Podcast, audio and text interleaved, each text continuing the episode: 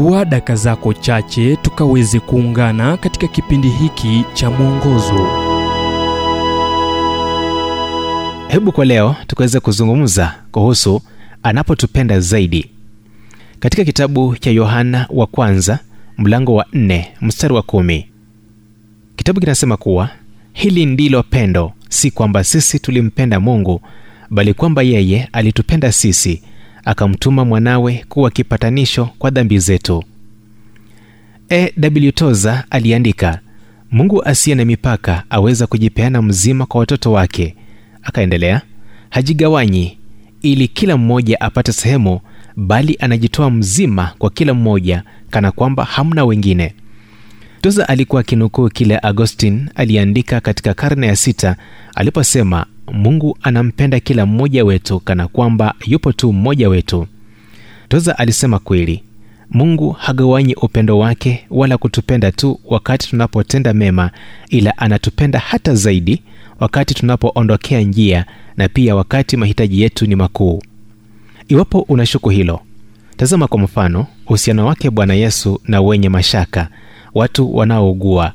Utapata kuwa moja ya maongezi marefu ambayo bwana yesu amewahi kuwa nayo na mtu yeyote ni yale kati yake na mwanamke ambaye maadili yake yalikuwa machafu yule aliyeishi na mwanamume ambaye hakuwa mmewe.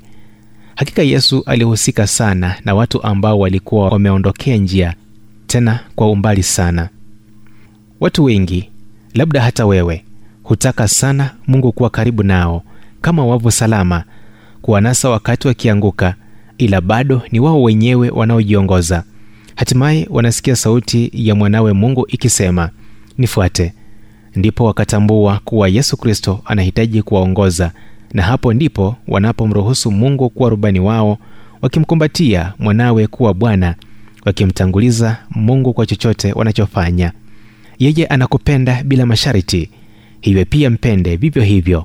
Kumbuka swali lake yesu kwa petro je unanipenda sikiliza kwa makini na utasikia sauti hiyo ikikuuliza swali lilo hilo.